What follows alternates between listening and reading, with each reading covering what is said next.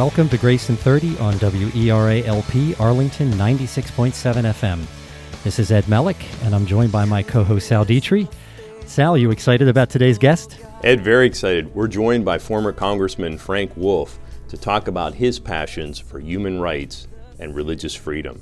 Congressman Wolf serves as a distinguished Senior Fellow of the 21st Century Wilberforce Initiative with a mission to create a world where religious freedom is recognized by all nations as a fundamental human right.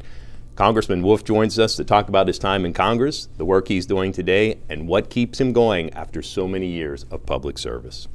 Congressman Wolf, welcome to Grace in 30. Thank you. Glad to be with you. Um, you spent a good deal of time focusing on human rights and religious freedom issues when you were in Congress, as evidenced mainly by the uh, International Religious Freedom Act, which was you authored that, and it was signed, I think, in December 2016. Um, now you're focusing all of your energies on this issue. And I was curious if you think that this is a, sort of a higher purpose for you. Well, I think it is in some respects, although we worked on these issues when I had my other job. But uh, we are now seeing uh, more persecution uh, in the world today, probably than any time, certainly in modern times. And the Pew survey has roughly 74% of the world's population is suffering perse- persecution. We see in China Catholic bishops under house arrest, Protestant pastors in jail. You've seen uh, uh, over 300 lawyers who have been defending uh, Christians and also Falun Gong and, and, others have been arrested and tortured. You see in Pakistan, Christians, uh, Asia Bibi, a Christian woman who's in, under a death sentence for blasphemy, and uh, uh, Vietnam is not well. You see in Iraq, the, basically the collapse of the, the, the, Christian church. You see uh, one and a half million Christians in 2003, now down to around 200 to 25,000, 250,000. You see in Syria, the Christian community is evaporating. You see in Tibet, a number of Buddhist monks and nuns have poured kerosene on their bodies and set themselves aflame in protest to the Chinese government. Yet, interesting enough, you're seeing silence on the part of the West. I mean, I think there's less interest or activity on the part of West Western government and the Western faith community than any time that I've seen in the last 30 some years. Yeah, I, I noticed, I read on the website, it says 70% of the world, 5.3 billion people, uh, are living in, living in countries characterized by religious persecution, discrimination, restrictions. Um, more people are persecuted for their faith now than at any other time in the world's history. I think for Americans, that's shocking because, again, we have freedoms we take for granted here. Are you working more passionately and excitedly these days than you really ever have in the past? Well, I can't say yes because we worked on this issue uh, since I got interested in it in the after I'd been in Congress for a couple a couple of terms. So we worked on the issue. The first bill that passed to set up the, the, the commission and the law was in 19, late 1990. So, but it continues to be, and I felt that I could do more, quite frankly, out of Congress on these issues than than than in Congress. But I think the concerns. The problems are greater, and yet the response from the faith community is actually less. Uh, President Reagan, in in the mid 80s uh, gave a speech where he said, The words in the Constitution and the words in the Declaration of Independence were a covenant, not only with the people in Philadelphia in 1776 and, and 1787 when the Constitution was ratified, but a covenant with the entire world. And he was referring, it was a covenant with the people in Tiananmen, the tank man, if you remember the man who stood out, the kid who stood in front of the tank. That's right. And, and so, but during after Reagan left and a couple more administrations, that covenant, I think, has been pretty much ripped up and destroyed. And so, how do you reestablish that, that, that covenant? Things are worse in China today almost than they were from the, from, from the 70s. Uh, the conditions in China are actually horrible, and yet I don't see the church really uh, speaking out. We're seeing in, in, in Iraq more biblical activity took place in Iraq than any other country of the world other than Israel. Abraham is from Iraq. He's from Ur, which is modern day Nasiriyah. My first trip when the war broke out, we went to Iraq and I was in Nasiriyah and they told me it was Ur and they took me to the site of a ziggurat that had been there when Abraham lived, lived there. They took me to the site that they said was his village, but it's, it's Ur. Ezekiel is buried in Iraq. Daniel lived his life in Iraq. Daniel is buried in Iraq. When I was there, the last trip we went up in the northern Iraq area, up in the Erb, Erbil, into a town called Al Qush. Uh, I, I, went to Nahum's tomb. Nahum's tomb is in a in a, a synagogue that's falling down, and it's covered with tarp. And I remember I kept lifting up tarp at the tarp. It's, it's Nahum's tomb. I mean, the Old Testament, the Book of Nahum you're not hearing anything really from the West. You've seen the Christian community go from one and a half million in 2003 down to 200, 225, 250,000. You have genocide. The Congress has called it genocide. Uh, you have the administration called it genocide. And you have a group out of England called Aid to the Church in Need that is predicting that in five years, it'll be less than that now because their report came out, I think, about six months ago. There will be no Christians, none, left in the cradle of Christendom. And there's a saying out in the Middle East, if you've been in the Middle East, they say first the Saturday people and then the Sunday people. The Jewish community are the Saturday people. And the, the Jewish population of Iraq in 1950 was 150,000. Wow. The finance minister was Jewish. When I was there, I said, How many Jewish people are left? They said, Mr. Wolf, maybe 10, but we think maybe only four elderly, elderly men. When I was in Egypt about three years ago, I uh, met with a leader of the Jewish community and I asked her how many Jewish people were left. She said 20 individuals, more or less.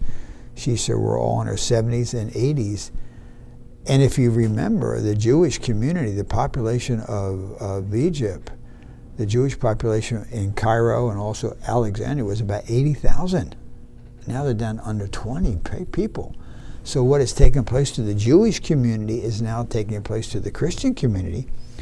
And yet we're finding the church in the West at this very difficult time now now not speaking out. We also are, are seeing a growing anti Semitism around the world and even on American college campuses. And yet the church has again been silent. So it's, it's at the time there's more problems, more difficulty, more persecution, more death, more destruction. Seeing the end of Christianity in the cradle of Christendom, uh, seeing that it would probably be impossible for Paul to uh, take the road to Damascus and go to Straight Street. We see less response on the part of uh, the church. And there are many passages in the church. Look at Luke 4, when Jesus was speaking to uh, the synagogue in Nazareth. He talks about oppression, or read Ecclesiastes 4.1 or Proverbs. There's so many where that tells you to speak out, to advocate, and yet the church is really very, very silent. I, I feel like we should go a little bit off script because I had a number of questions. I talked to Luann, and she was sort of prodding me to, to to ask you certain things. But what I'm curious about, giving that background, what are you guys doing uh, to address this? Well, we we have we have visited there. We have we have advocated for. Uh, uh, we were active in getting the Congress to call it gen- genocide. Uh, we're uh, doing some things, uh, pushing legislation. Hopefully, the new administration will do some fairly dramatic things to help the Christian community and the Yazidis and other religious minorities who want to stay in Iraq. All the interest and focus has been on the refugees. It's been, which is fine. I, I understand that. If somebody wants to leave, you, you can help them. But most of the Christian communities and most of the Yazidis that we met and others didn't want to leave. They want to stay. So, what are you doing to help the people that want to stay? And so we're doing that on the issue of Nigeria. We've come out and recommended uh, that there be a special envoy to advocate for what's taking place in, in Nigeria. Boko Haram is the most dangerous terrorist group in the world. They're more dangerous than ISIS. They have pledged allegiance to ISIS. Boko Haram has killed 20,000 people, mainly Christians, in the last five years the church, when I went there, the Christian community keeps saying, Mr. Wolf, does anybody in the West care about us? You almost never see a story about Boko Haram, about uh, uh, uh, Nigeria in the Washington Post. You have 180 million people living in Nigeria. They're the largest country in Nigeria. In 2050, they will be they will have a larger population than the United States. 20% of the refugees who are crossing the Mediterranean, many drowning, and are from Nigeria and the Lake Chad region. You've seen 900, 900, 900 churches destroyed. And so we're trying to get the church in the West to focus, but the church in the West just really doesn't seem to focus on it. So we're trying to bring these issues out, uh, bringing the attention. Uh, I, am testifying uh, uh, before Congress uh, this afternoon. You're going to have to change the time because this will be old. But today, on the whole issue of everyone said if you give PNTR, most favored nation trading status to China, they'll improve. They've gotten it. It's now worse they're persecuting Christians, the Catholic Church, the Protestant Church. They're arresting lawyers. Read the Washington Post piece a couple months ago about a lawyer, Li Chunfu, C H U N F U. They, they arrested him for defending people of faith. He was tortured, put in prison for 500 days. 500 days. He's now schizophrenia. He's, he's, his mind is messed, messed up. I've not seen anybody in the West, the church, advocate for this guy. You have Xiaobo, who was the 2010 Nobel Prize winner. He's been in prison for six years. Yeah, and so interesting to swing back to Nigeria. You may remember over a thousand days ago, it's probably been, it happened in April, so it's probably 1,100 days ago. Christian girls, the Chibok girls, were kidnapped Remember the Chibok girls? Yep. They yep. did. Everybody did hashtag Bring Back Our Girls. Right. Well, how many have come back? Very few. Twenty-one. Where are the people that did hashtag Bring Back Our Girls? Were they only interested to get coverage, or did they want to? And we met with counselors who counsel the families of the girls. They said one, the girls would never come back unless there's a major effort on the part of the West. Two, they will all have been assaulted. They will have been abused. Three, they will all almost be with, with child or be pregnant. And lastly, they've all been forced to convert to Islam. Well, hashtag bring back our girls. It was on the papers, it was everywhere. The girls have not come back. And in many respects, hashtag bring back our girls hurt because the initial response of the parents was, that's great, America cares, the West cares. Uh, I think Prime Minister Cameron did a hashtag bring back our girls. I think the White House did it, did it too. That actually put a, a higher price on their head, made it less likely that Boko Haram would release them. And now, when's the last time you've seen a story about hashtag bring back our girls? They're still there. Yep. Right. That's right. and right. so we're trying to bring these things to the attention of the church in the West because if the church in the West won't advocate, and I had pastors in Nigeria say, why, why won't the West speak out? The West brought Christianity here, and now they've just abandoned us. And if, if you saw maybe two months ago the, the quote by the Irish rock singer Bono, he said, the fracturing of Nigeria is an existential threat to Europe.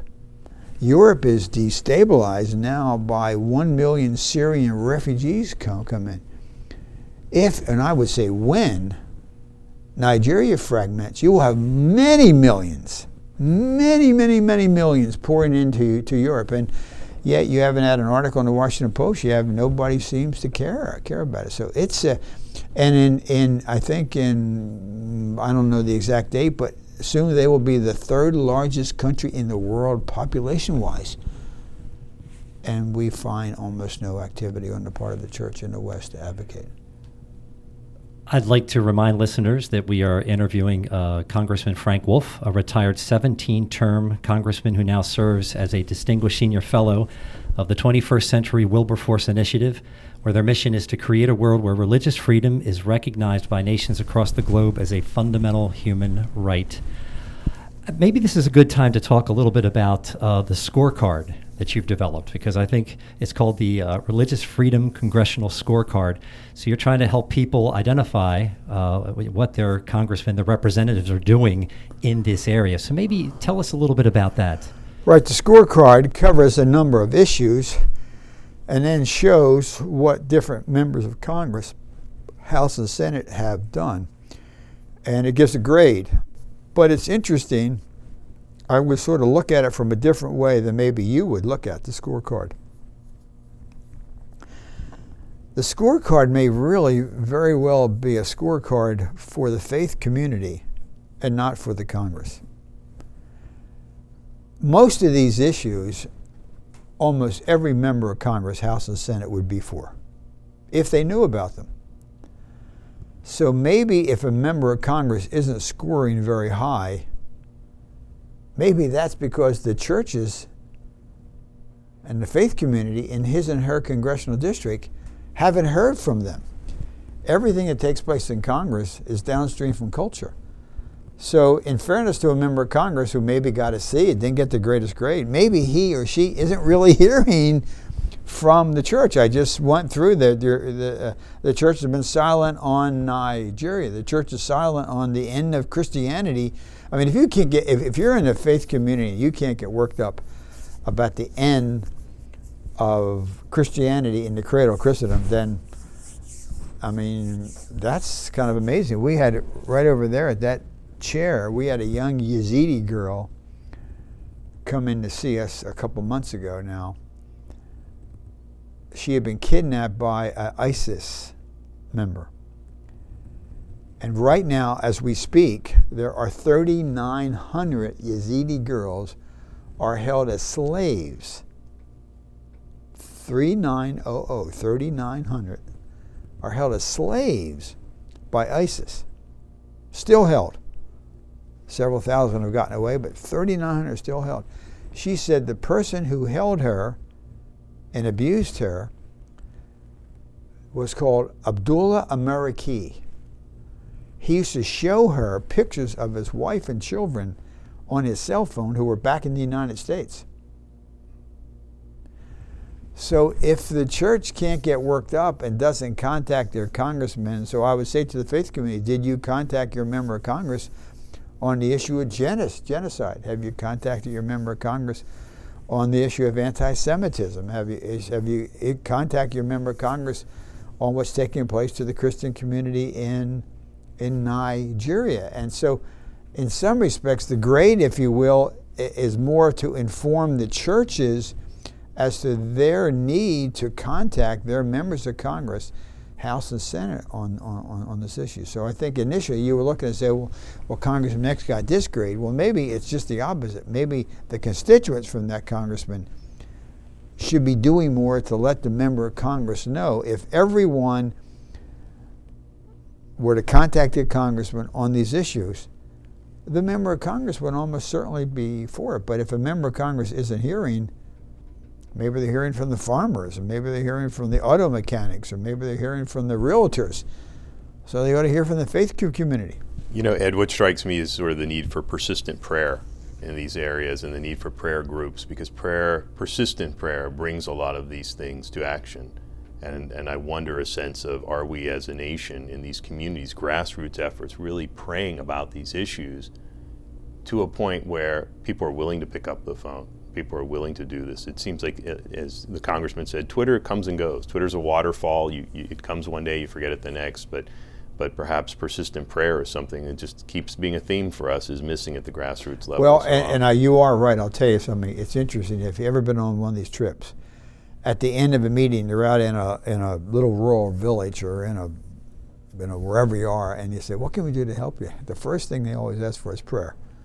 They don't ask you for food, for medicine, for they always ask you for prayer. Maybe sometimes the third or fourth is help us with health care, but it, the first thing is always, always prayer. Yeah, I want to get back to this, uh, the idea of prayer, and, and, take a step back into your own personal passions for this. How did your your faith relationship come about that, that has driven you to this passionate work? Because I have to give you credit after a distinguished career in Congress, there are a lot of things you could be focused on. This has been a, a life's work for you in the public life and, and now through the Wilberforce Foundation. Share with us a little bit about your, your own personal faith and how you've you know, come to take on this mission. Well, when I got elected to Congress in 1980, I had only been out of the country once. I think I've been to Canada.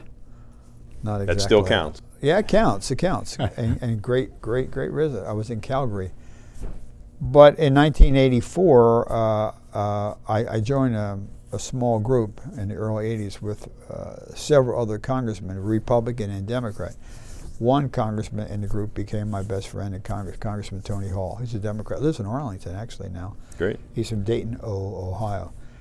He had just been in Ethiopia and I had just gotten on the appropriations committee, and he called me and said, "You got to go. You don't remember the famine, maybe, but there was a major. I don't know if you're old enough sure, to remember, absolutely. but there was a major famine in 1984.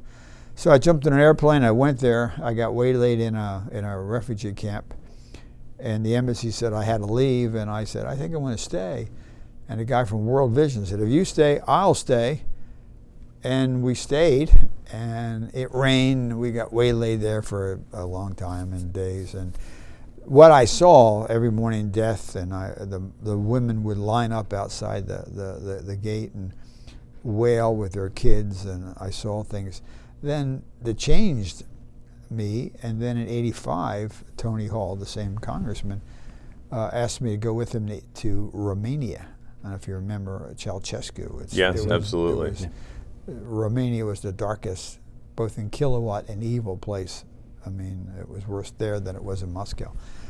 They were bulldozing churches, and and um, so those two trips.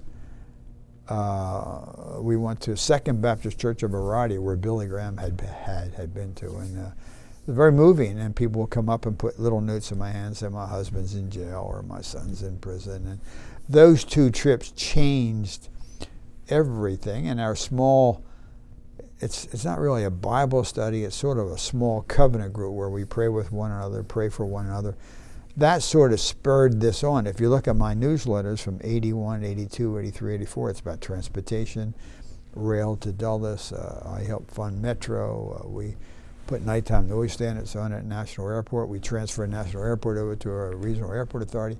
But from 85 on, these issues of human rights and religious freedom. And of course, uh, President Reagan was very strong on, on these issues. When I got back from Ethiopia, I met with Reagan, and Reagan did some amazing things. And when I got back from uh, Romania, uh, we met with Ronald, Ronald Reagan. So it was the trip to Ethiopia uh, in uh, December of 84 and the trip to Romania in June of 85 that were kind of life changing uh, trips. And uh, would you say those are among your proudest moments in 30, 34 years in Congress? Yeah, I think so. They were the most profound. Proud, I won't use the word that, but they were the ones that really had an impact and change. And as you get into the gospel, Jesus talks a lot about the poor. If you look at uh, Luke 4, when Jesus is reading from the, uh, from uh, in, in, a synagogue in Nazareth, talks talk about the poor, talks about the oppressed and so there are a lot of passages